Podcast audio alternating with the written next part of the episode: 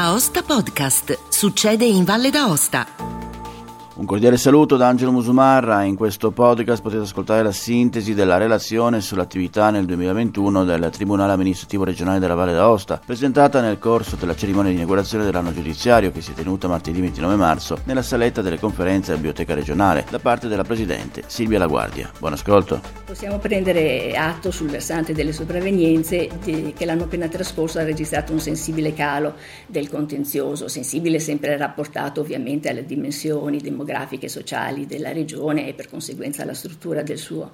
tribunale. E siamo passati da 80 ricorsi a 56 ricorsi, quindi un numero esiguo e che tale rimane anche a considerare aggiuntivamente altri ricorsi che non prendono una propria remunerazione perché sono convogliati in un unico giudizio, quali i ricorsi per motivi aggiunti, i ricorsi incidentali, le domande di accesso eh, contestuali a ricorsi di impugnazione o le domande eh, di risarcimento del danno spesso presenti nei giudizi in materia di appalti o in quelli in materia di commercio e di licenze. Si tratta di un dato in, che interrompe la controtendenza che si era registrata l'anno scorso rispetto al 2019 e si allinea a una discesa che si era registrata negli anni 2017-2019 rispetto al periodo precedente. È anche un dato in controtendenza rispetto rispetto al dato complessivo nazionale, che dopo una diminuzione del contenzioso nel 2020 ha, visto, ha registrato un consistente aumento dei ricorsi, verosimilmente in parte dovuto all'iniziale ripresa economica che si, era, che si è avuta nel 2021. Non è certo agevole analizzare le cause di questi fenomeni, perché se certamente il languire dell'economia o la sua ripresa possono avere una incidenza anche notevole, sono sicuramente tanti fattori che influiscono, basti pensare alle novità normative, alle possibili incertezze che si determinano oppure all'assestamento della giurisprudenza su determinate tematiche, dal momento che l'uniformità degli orientamenti nelle singole materie è di ausilio alla pubblica amministrazione, ma anche ai privati e alle imprese che intendono avviare delle iniziative. E in una prospettiva pluriennale tra i fattori di diminuzione del contenzioso si possono registrare gli istituti di semplificazione come le SCIA e, e il silenzio assenso e anche comunque il dialogo eh, che avviene in sede amministrativa tra cittadino e amministrazione attraverso la partecipazione al procedimento.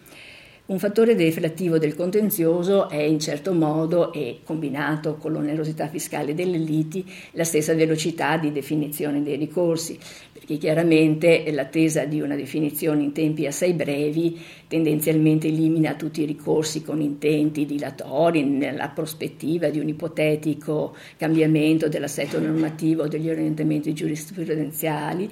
oppure quelli con finalità di pressione sull'amministrazione tenendo, mantenendo la spada di Damocle dell'annullamento degli atti. Fondamentalmente quindi i nuovi ricorsi eh, presentati sono, esprimono tutti una concreta e attuale domanda di giustizia, sia essa rivolta a correggere errori dell'amministrazione o a chiarire o a dissipare incertezze sulla normativa applicabile, oppure ancora a verificare la, il corretto esercizio del potere discrezionale di quel potere cioè che ha l'amministrazione di scegliere tra più soluzioni possibili quella migliore per il perseguimento dell'interesse pubblico. E in questo campo eh, il compito del giudice è certamente delicato, ma va svolto nei limiti consentiti da un sindacato esterno nel, dell'esercizio della giurisdizione, perché come è noto il giudice amministrativo non, può, non può, sostituire le proprie valutazioni eh, a quelle effettuate dall'amministratore pubblico. E considerando poi una scomposizione per materia dei vari ricorsi, eh, vediamo prevalere nell'ordine l'edilizia e l'urbanistica, seguita dagli appalti e dalle autorizzazioni e concessioni a livello circa pari, con, un, con, un'incidenza percentuale che si mantiene sostanzialmente costante negli anni e riguarda circa il, il 55-60% del, dei ricorsi proposti. Eh, gli altri ricorsi del 2021 hanno avuto oggetti di vario genere, con un certo incremento di quelli in materia di sicurezza pubblica, e mentre sono rimasti invariati i ricorsi in materia di pubblico impiego non privatizzato, comprese le forze armate.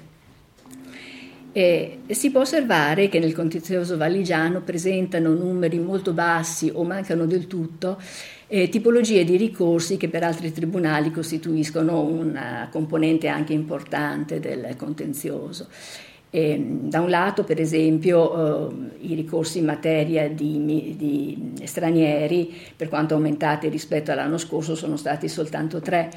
non vi sono stati ricorsi verso il silenzio, non vi sono stati ricorsi per l'esecuzione del giudicato e questo denota eh, l'attenzione della pubblica amministrazione a quelli che sono i propri obblighi, che è al contempo sollecitudine nei confronti dell'udienza e buonsenso nell'evitare inutile aggravio di, di, spese processuali e comunque è un fattore non indifferente nel, nel manten- nella costituzione e nel mantenimento di un buon clima nei rapporti tra pubblica amministrazione e cittadini. Una considerazione analoga, questa volta sul versante del del principio di trasparenza e può trarsi dal dato statistico relativo ai ricorsi per accesso che registrano un solo, un solo ricorso. Eh, tenendo presente però eh, con la precisazione che eh, questo dato non tiene conto dei ricorsi per l'accesso contestuali al, ai gravami in materia di appalti e laddove però si tratta, entra in gioco la particolare problematica della tutela dei segreti tecnici e commerciali eh, rivelati nelle offerte presentate in gara e ai ristretti, agli stringenti limiti entro i quali, laddove si è dimostrata l'esistenza di questi segreti, eh, si viene comunque riconosciuto il diritto all'ostensione di altro, di altro concorrente, presupposti che sono stabiliti dalla normativa e chiariti dalla giurisprudenza, ma con principi non sempre facili da calare nella fattispecie concreta. I ricorsi definiti nel 2021 sono stati 67, in linea con quanto avvenuto nel 2020 e quindi un numero maggiore rispetto ai, ai, nuovi introiti, con il risultato che al 31 dicembre del 2021 erano pendenti 32 ricorsi, di cui soltanto 4 eh, che datavano anteriormente al 2021. Si tratta di una giacenza del tutto fisiologica se si tiene conto di un giudizio sospeso per pregiudizialità di situazioni nelle quali si attendeva il dipanarsi di procedimenti amministrativi in qualche modo correlati e per quello che riguarda i ricorsi del 2021 del necessario rispetto dei termini a difesa delle parti. I provvedimenti emessi sono stati 115, di cui 61 sentenze, 4 sentenze brevi e contro il giudizio cautelare 26 ordinanze cautelari e 7 decreti cautelari. L'accennata celerità nella fissazione e nella definizione dei ricorsi ha portato per certi versi a svuotare di rilevante contenuto eh, le, la fase cautelare del giudizio in cui assume rilevanza decisiva la sussistenza di danno, di un danno nel tempo intercorrente tra l'incidente cautelare e la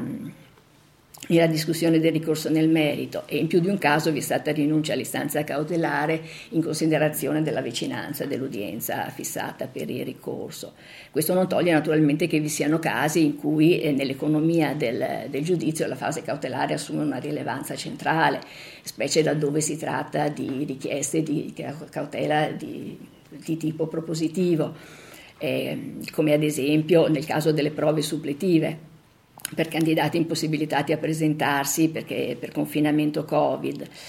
Eh, in quel caso la pretesa azionata eh, aveva una portata non meramente demolitoria, ma mirava essenzialmente a censurare gli atti di indizione della selezione nella parte in cui non prevedevano la possibilità di prove selettive per tale eventualità il Tribunale eh, ha accolto la domanda cautelare con un'ordinanza propulsiva che ha sollecitato la Regione Autonoma a porre in essere quanto necessario perché eh, l'istanza fosse soddisfatta in accordo con i competenti uffici ministeriali. Il problema si era posto perché la Regione si riteneva giuridica, giuridicamente impossibilitata a disciplinare in totale autonomia le procedure di reclutamento del personale appartenente ai ruoli regionali e pur dando atto che erano in corso fattive interlocuzioni con il Ministero per la somministrazione della prova selettiva anche nella, eh, nella materia eh, di, di, interesse del ricorrente. Ehm, la causa si è poi conclusa, avendo il ricorrente sostenuto la prova, la prova suppletiva, con una sentenza dichiarativa della cessazione della materia del contendere, in cui in punto di diritto eh, si è chiarito che la Regione autonoma resta istituzionalmente investita dell'indizione dei concorsi per accesso ai propri ruoli regionali. Per quanto concerne gli esiti dei, dei provvedimenti emessi, 12 sono stati di accoglimento, 26 di reiezione, 30 con esiti multipli e il resto sono pronunce in rito. Da questi dati si potrebbe eh, prim- di primo acchito eh, rilevare una netta maggioranza di definizioni sfavorevoli al ricorrente, ma per valutazioni di questo tipo bisogna tenere presente anche i, ric- i casi in cui è stata dichiarata la cessazione della materia del contendere o è stata dichiarata l'improcedibilità del ricorso. E, evenienza quest'ultima che riflette situazioni in cui il ricorrente ha comunque ottenuto eh, il bene della vita a cui aspirava al momento della proposizione del ricorso o comunque un risultato per lui soddisfacente.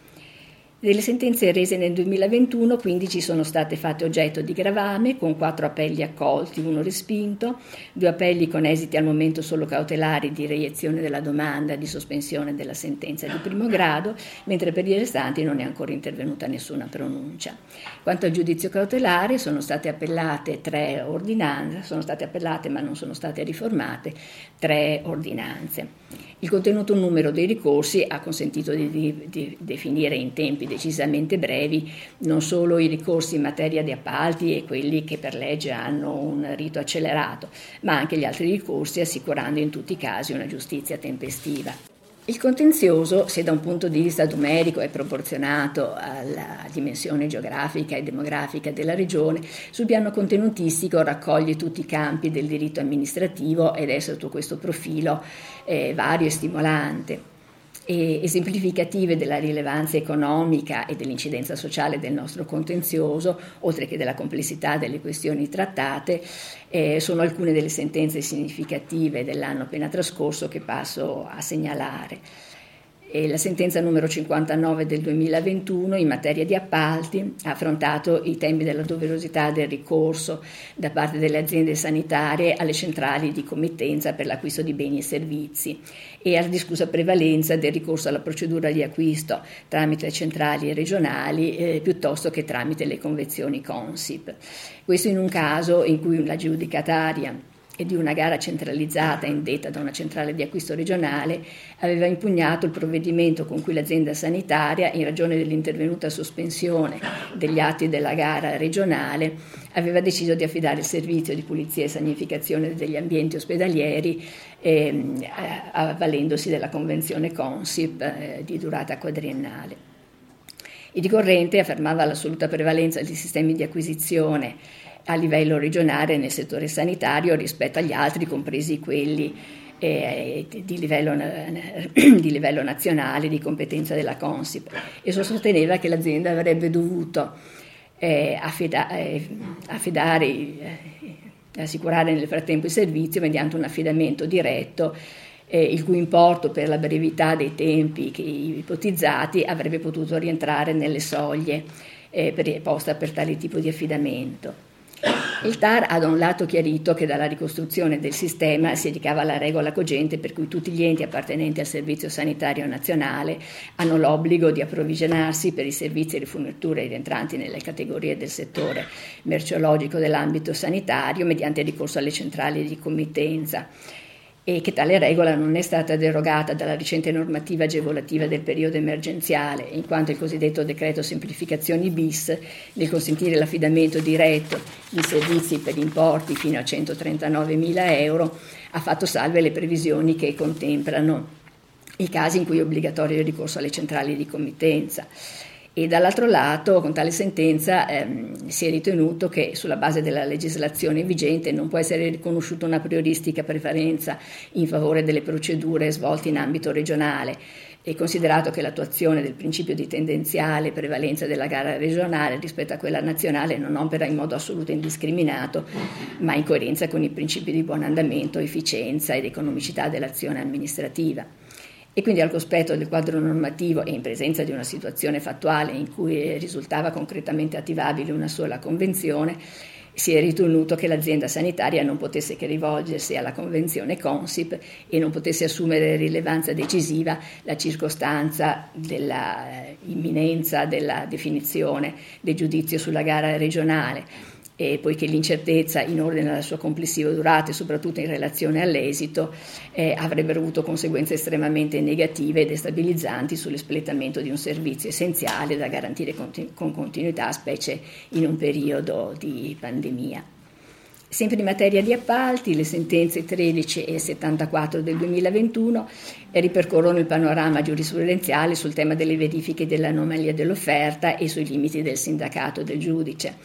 eh, considerando che la formulazione di un'offerta economica e che la conseguenza verifica di anomalia si fondano su stime previsionali e, e dunque su apprezzamenti e su valutazioni che implicano un'ineliminabile margine di opinabilità e di elasticità e che è sufficiente che l'offerta si dimostri ex ante, ragionevole e attendibile. Pertanto si è precisato che la verifica di anomalia non ha ad oggetto la ricerca di singole inesattezze dell'offerta,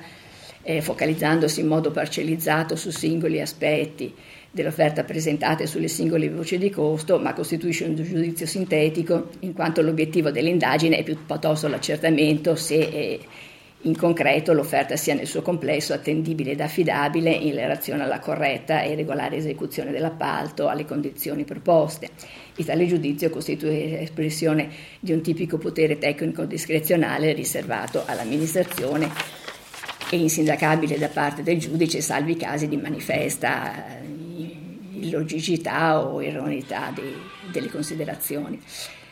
E in materia di revoca di autorizzazione alla detenzione di armi e munizioni si è avuto modo di precisare con la sentenza numero 18 del 21 come eh, l'ampiezza della discrezionalità di cui gode l'amministrazione di pubblica sicurezza derivi sotto un primo profilo dal carattere eccezionale di tali autorizzazioni e sotto un altro profilo dalla circostanza che il compito che l'amministrazione eh, assolve non è di tipo sanzionatorio ma di prevenzione di rischi per l'incolumità pubblica e quindi non sia richiesto un obiettivo e comprovato abuso delle armi, bastando la sussistenza di circostanze che dimostrino come il soggetto non sia del tutto affidabile e neppure si richiede una motivazione particolarmente approfondita se non nei limiti della sussistenza dei presupposti per far ritenere che le valutazioni espresse dall'amministrazione non siano irrazionali o arbitrarie. D'altra parte, con la sentenza 39 del 2021 si è anche evidenziato come proprio in considerazione della finalità cautelare preventiva e attesa anche la doverosa lettura costituzionalmente orientata della normativa in materia, l'ampia discrezionalità del giudizio probabilistico non si possa tradurre nell'omissione delle circostanze concrete nell'ottica specifica della valutazione del rischio per l'incolumità pubblica e con la conseguenza che nell'occasione non si è ritenuto legittimo un provvedimento basato sulla semplice esistenza di addebiti penali nei confronti dell'interessato, a prescindere da qualunque valutazione eh, sul tipo di condotta addebitata non in alcun modo comprovata al momento di emanazione del provvedimento e della loro idoneità a indicare un concreto rischio di, di, di utilizzo improprio delle armi trattandosi di un reato pur grave, ma di per sé non significativo del pericolo di abuso delle armi, sicché in concreto non risultava operata la doverosa verifica della dell'attitudine delle circostanze concrete a dimostrare questo tipo di pericolo. La sentenza numero 46 del 2021 relativa a ricorsi in materia di licenze per la gestione del gioco lecito, incentrata sulla questione cardinale di legittimità costituzionale della disciplina regionale sul cosiddetto distanziamento da luoghi sensibili, eh, si inserisce nel solco della giurisprudenza già tracciata dal Tribunale nel corso del 2020 e affronta, concludendo per la sua manifesta infondatezza anche alla luce della richiamata giurisprudenza della Corte Costituzionale, l'ulteriore profilo di dubbio di legittimità costituzionale delle norme regionali per contrasto con i principi fondamentali in materia di tutela della salute posti dalla normativa statale. Voglio inoltre ricordare la sentenza 34 del 2021 sulla latitudine della previsione eh, di conservazione di efficacia degli atti amministrativi in scadenza tra il 31 gennaio del 2020 e la data di dichiarazione di cessazione dello stato di emergenza epidemiologica, contenuta nell'articolo 103,2 del decreto legge 18 del 2020, cosiddetto decreto Cura Italia. E, nell'occasione si è ritenuto che anche una convenzione costitutiva di un diritto di superficie per l'ampliamento e la gestione di un punto di ristoro a servizio delle piste di sci d'inverno e degli escursionisti d'estate rientrasse nel perimetro applicativo della norma, perché si è ritenuto che la particolare estensione del disposto normativo fosse univocamente eh, indicativa dell'intenzione della, del legislatore di prendere in considerazione non tanto il dato formale della denominazione del data al rapporto quanto il dato sostanziale costituito dalla, eh, da, da, da, un effetto ampliativo della sfera giuridica del, dell'interessato in conseguenza di una scelta operata dalla pubblica amministrazione. E si è in particolare rimarcato la portata di principio di questa disposizione in simmetria con la previsione del primo comma di sterilizzazione temporale eh, riferita a comportata ugualmente ampia e onnicomprensiva a tutti i termini cadenziali e non decadenziali eh, nei procedimenti amministrativi. E si è anche precisato come in sede di conversione siano state eh, indicate ulteriori eh, fattispecie proprio perché potevano presentare dei dubbi e comprese anche, eh, comprese anche il richiamo agli eventuali termini concordati dalle parti nella convenzione urbanistica o in un accordo pubblico-privato laddove anche in questi casi la proroga si combina con la con relativa proroga prevista per lo svolgimento dei procedimenti amministrativi e facendo così ricorso ai principi generali del diritto civile sull'adempimento delle obbligazioni della correttezza e della buona fede. E, che successivamente poi sono stati expressis verbis previsti eh, col decreto legge numero 120 del 2020 di conversione con modifiche del decreto legge numero 76 del 2020, inserendo un nuovo comma 2 bis all'articolo 1 della legge 241 del 90, la legge fondamentale sul procedimento amministrativo, che prevede appunto che i rapporti tra cittadini e la pubblica amministrazione sono improntati ai principi della collaborazione e della buona fede. In occasione della recente cerimonia di insediamento del Presidente del Consiglio di Stato Franco Frattini, il Presidente Draghi ha, ha, ricordato l'importanza di avere un giudice esperto nel sindacare quando richiesto da cittadini e imprese il corretto esercizio del potere delle istituzioni pubbliche e capace di indirizzare le stesse amministrazioni con chiarimenti che possano migliorarne l'attività. Il giudice amministrativo e l'amministrazione condividono infatti, sia pure da diverse angolazioni visuali, l'attività di interpretazione e di applicazione della normativa di diritto pubblico è un'impresa spesso non facile a causa di una normativa abbondante, complessa per l'articolazione e l'intreccio delle fonti normative, in costante evoluzione per adattarsi alle esigenze mutevoli della società e non sempre chiara. E per questo la tutela resa dal giudice amministrativo ha una duplice dimensione verso i cittadini e verso le amministrazioni e man mano che il concetto di tutela del privato si è evoluto nel senso via via sempre più soddisfattivo, si è parimenti ampliato l'effetto conformativo e di indirizzo delle pronunce rese dal giudice amministrativo, che non si sostituisce all'amministrazione, ma può indirizzarla con l'obiettivo di assicurare condizioni di legalità nell'esercizio dell'attività dei poteri pubblici e in definitiva di consolidare il rapporto di fiducia tra cittadini e pubblica amministrazione. E la specificità della giustizia amministrativa risiede appunto nel ruolo di garanzia della legittimità dell'azione dei pubblici poteri insieme eh, di tutela non solo delle posizioni dei singoli ma anche dell'interesse pubblico e, dell'effic- e dell'efficacia dell'azione amministrativa. E in momenti come quelli che stiamo ancora vivendo, quando in disparte il rischio sanitario e l'intero sistema mostra elementi di fragilità,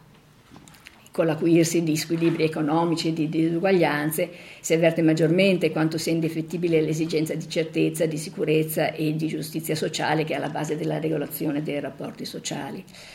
Al giudice amministrativo è affidato il compito di prendere decisioni autorevoli e credibili, comprensibili ed equilibrate nella consapevolezza anche degli effetti che producono un compito che il TAR per la Valle d'Aosta ha cercato di svolgere nel modo migliore possibile, anche nell'anno 2021, con la convinzione che ogni singola causa meriti il massimo rispetto con la certezza che questo Tribunale proseguirà anche tale obiettivo anche per l'anno 2022. Ed è tutto per questo appuntamento, grazie per il vostro ascolto. Se ritenete interessanti i contenuti di questo podcast potete condividerli utilizzando i canali social di Aosta Podcast che potete trovare sul sito. Per ogni comunicazione potete scrivermi all'indirizzo podcaster-aostapodcast.it.